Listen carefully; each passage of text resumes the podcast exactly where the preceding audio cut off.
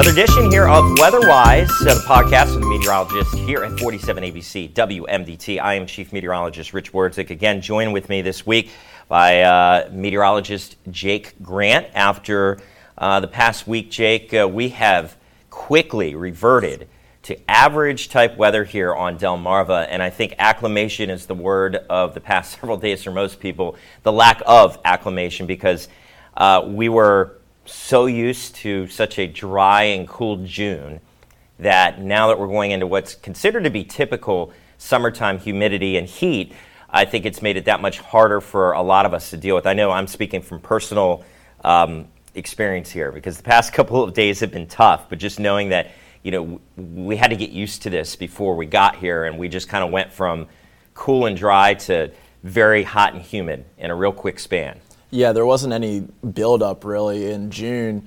When I first got here, it was very dry, like you said, very sunny skies, not a lot of storms, very unusual. Usually, you know, you get the afternoon thunderstorm in the summer that we've been seeing now, but it was very dry when I got here. We had all the smoke problem. That was the, the most That's weather right, we were having. issues.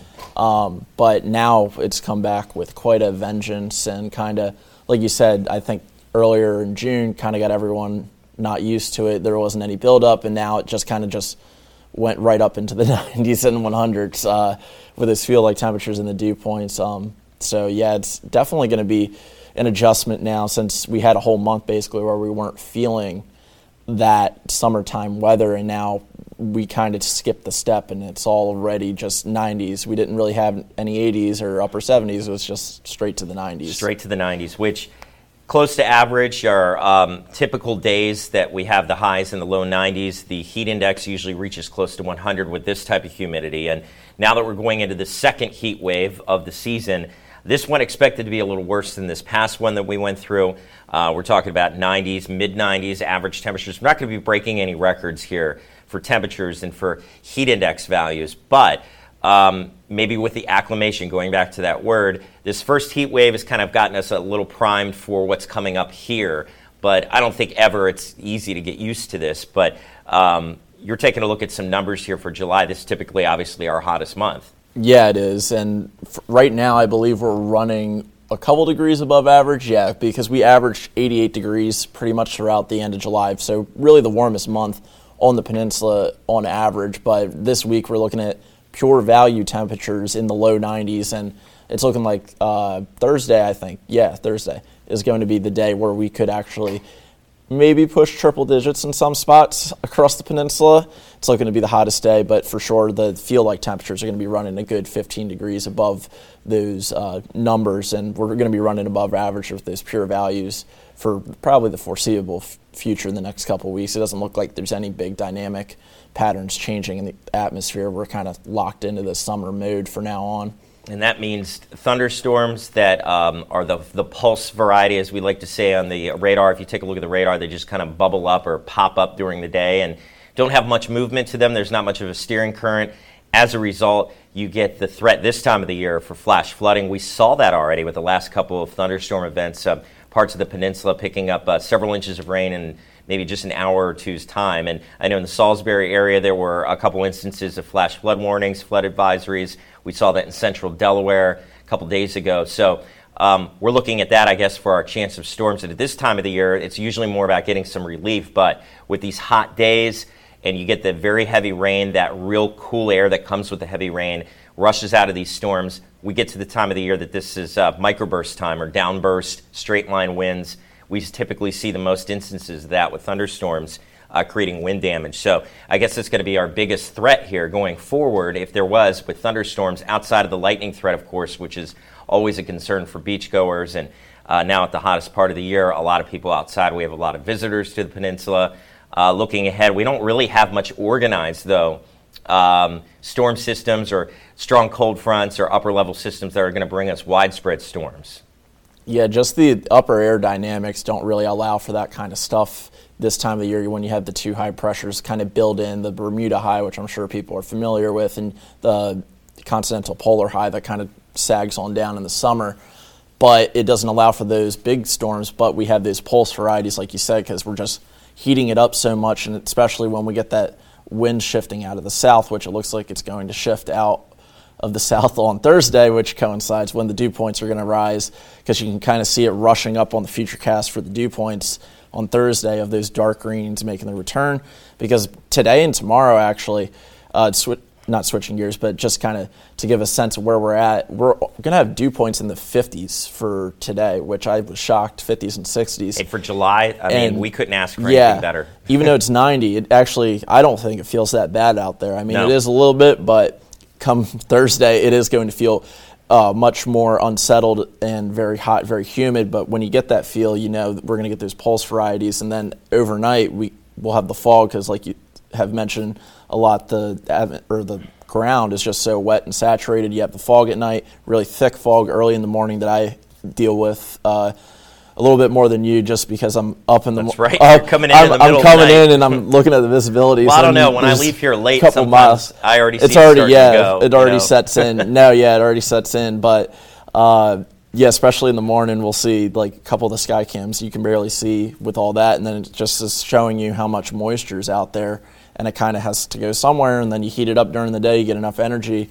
Then, sure enough, afternoon, right after we hit our peak temperature, usually is when the uh, atmosphere breaks its cap and kind of just starts to downpour, lightning, you know, hail, straight line wind, and when we get those bursts of energy, it can have those downburst effects or straight line winds. Those are really the main concerns this time of year. Um, obviously, we can't rule out tornadoes, but it's really the hail and the straight line winds that can cause a lot of damage. And there's never a good time. Um, I, guess maybe during the quieter times of the year could be, but for a radar not to be in operation. And but thankfully, though, going forward, we're not looking at uh, anything tornadic. At least the threat for those type of storms. But it's worth mentioning that, and I bring this up, the National Weather Service radar site that we use, that uh, are right there on the Kent County. Sussex County line in Delaware, that radar is down for maintenance. It's necessary. Um, it's just something that the Weather Service has to do. It's outlived its original life, or at least its uh, current life, the way it was maintained before. There are parts on it, like a car, that have to be replaced. And I say this for weather enthusiasts out there, too. I know a lot of you use uh, some of the apps to check out the storms when they pop up on your radar. And noting that KDOX, that uh, National Weather Service radar site, will be down for up to two weeks. And as I'm, we're recording this on a Tuesday, I believe the maintenance started here at the beginning of the week. So um, it's going to be a bit before it's back up. They have to replace the pedestal and I think some other parts.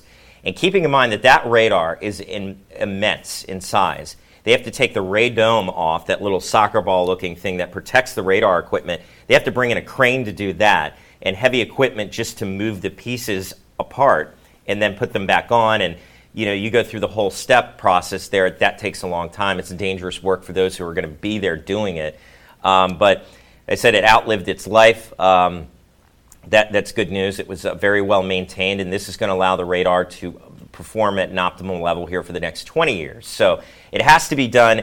Worth noting that those of you who are enthusiasts that look at the radars, this is what we do, and what you and I will be doing, Jake, obviously going forward here, is we're going to have to dial into either the National Weather Service radar in Sterling, Virginia, or Wakefield, Virginia, near the uh, National Weather Service office in Wakefield, Virginia, to uh, look at radar azimuths or radar beams that scan our area here in Delmarva. It's not the ideal setup, but uh, with the lack or worry of broad, you know, widespread severe weather event as far as tornadic type activity or tropical activity, where we would need that scan near the ground to see that low level rotation, um, this is probably coming at a decent time for us having to switch over the radar. So, wanted to point that out there for our weather enthusiasts. And of course, uh, if you see us on TV, we're going to be using the, these radar beams that are a little further away, but uh, we'll still be able to track the storms as they do pop up, especially the pulse variety ones. So, that won't be a problem as far as keeping an eye on severe weather. But kind of switching gears here,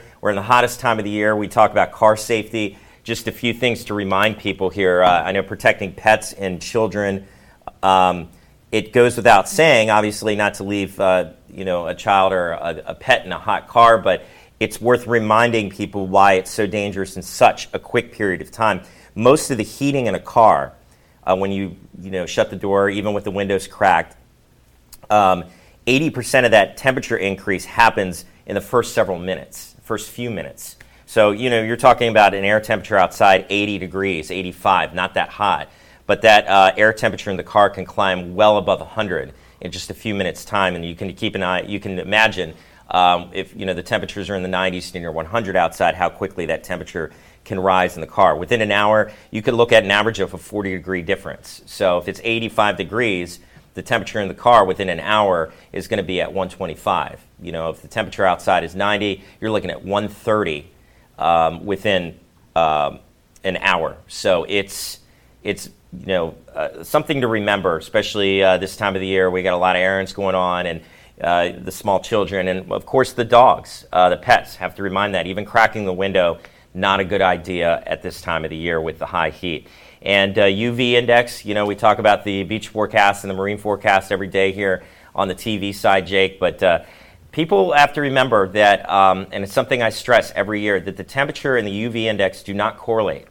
Um, we had this nice drop in humidity, but it came with sunny, direct, sunny blue skies, and the UV index actually being higher in a case like that. Yeah, and that's a good point about just because it's warm out doesn't coincide with it because we can have high UV indexes during the winter yep. as well. We, have had very high uh, indexes a lot in the winter because you get that direct sunlight. Even though it's shorter amount of time, it's not out as long, so it isn't as big a deal in that sense. But you still can have the quick burn times uh, like we'll be seeing this week. Um, we're pretty much stuck in the uh, very high 9 10 range. That's the very high. And then the 7 8 uh, high, I would say. And then 5 6 is the moderate or medium size. But basically, in the summer, when we're at this angle sun wise, we're getting very high every day. It's 15 hours of sunlight every day. Sunrise is 540 ish in the morning now. We're losing two minutes a day of sunlight, and it's out until 8:30 at night. So good 15 hours of that direct sunlight, especially these next couple days here that we'll be having before we have the pop-up storms like we mentioned earlier. There's very little cloud cover because the low pressure system's lifted up, high, strong high pressures built in.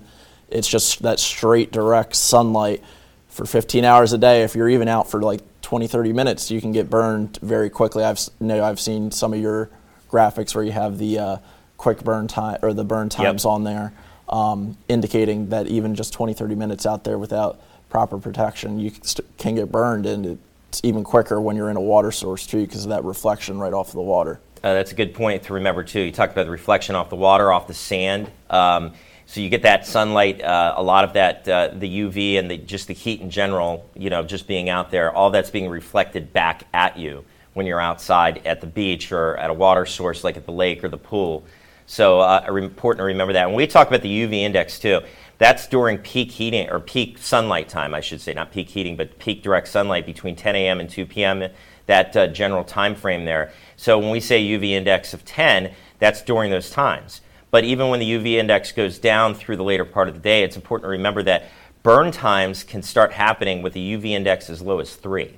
So, uh, yeah, it takes a little longer to burn, but the idea is you're still being exposed to those UV rays. And the suggestion is you stay out of the sun between 10 a.m. and 2 p.m. and wait for the UV index, the peak number that we tell you in the forecast each day, to come down. But remembering that you need the protection with the UV index as low as 3, it's suggested. Um, so, uh, like Jake was saying, we have you know so much daylight now this time of the year. So even when you're not in the peak sun angle, you're still exposed there into the later part of the afternoon. So something to remember if you're headed out to the beach in the lake. We get these nice days where we get the drop in humidity, but it's really sunny. It makes for great days to be outside, knowing that uh, that also makes for some dangerous times if uh, you don't stay protected from the sun. So some good advice there. And uh, I think that wraps us up here for this week. You know, we talked all things July here, Jake, right? Um, yeah. Getting set for some storms. And I'll leave it on this note, too. We're getting set for the Delaware State Fair, and that happens obviously at the end of the month uh, or the last several days of the month.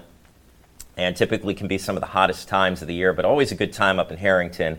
But important to remember here with the UV index safety and the car safety um, about the dangers of the heat as we go forward.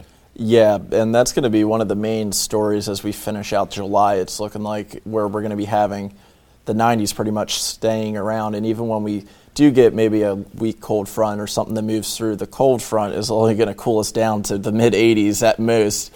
And yeah. we'll be right back in the 90s probably a day or two later. So call it a cold front, if you will, but not much relief behind it. I'd be shocked, like I saw your graphic last night about the 70s, if we're going below 70 anytime in the next seven to 14 days going up to the fair, just because it's going to be so warm. And with that uh, heat, we got to be mindful. It, the feel like temperature for us is going to cook our bodies and make us a bit more susceptible to the heat effects because we're feeling that temperature on our bodies of 10, 12 degrees higher, especially working into this week where we're going to be seeing very high UV index with the humidity working its way in, the high sun angle. It's all kind of a combination of factors, really upping the feel for the temperatures and can cause the heat exhaustion a little bit faster, especially at the fair when you're outside for an extended lots period of of time. concrete, lots of blacktop, um, refracting again the heat and the sunlight back at you. So important to remember uh, those safety tips. I mean, easy to say, hey, remember drink a lot of water, but it, it's it's it, it's critical that you remember to drink a lot of water. I know at the fair they have some cooling areas there you can go into. They've got uh, areas where you can get uh, some water at uh, uh, moments' notice. I know from when we're up there broadcasting every year, we try to reiterate that to people. So keep that in mind if you're going to be out at the fair. Uh, places to go with that, of course, staying safe um, anywhere that you're going to be. That the water intake is critical. Start that early in the day on those days that you know you're going to be outside for a little bit. But we're going to leave it at that point, wrap things up, and uh, of course, be back with you again next week with a roundup of what's been happening here in Delmarva and any of the national and world weather headlines that uh, sometimes that we uh, delve into as well. We'll keep an eye on that and uh, keep you updated. And we always appreciate the download of the stream here for our podcast, Weatherwise, and uh, we hope to hear from you. You can always send us a note at weather at 47abc.com. Um, and we'd love to hear from you, myself and Jake, on social media too. All right, for another edition of Weatherwise, we'll talk to you again next week. I'm Chief Meteorologist Rich Wirdzek with meteorologist Jake Grant. This is Weatherwise, the podcast of the meteorologist at 47ABC WMDT.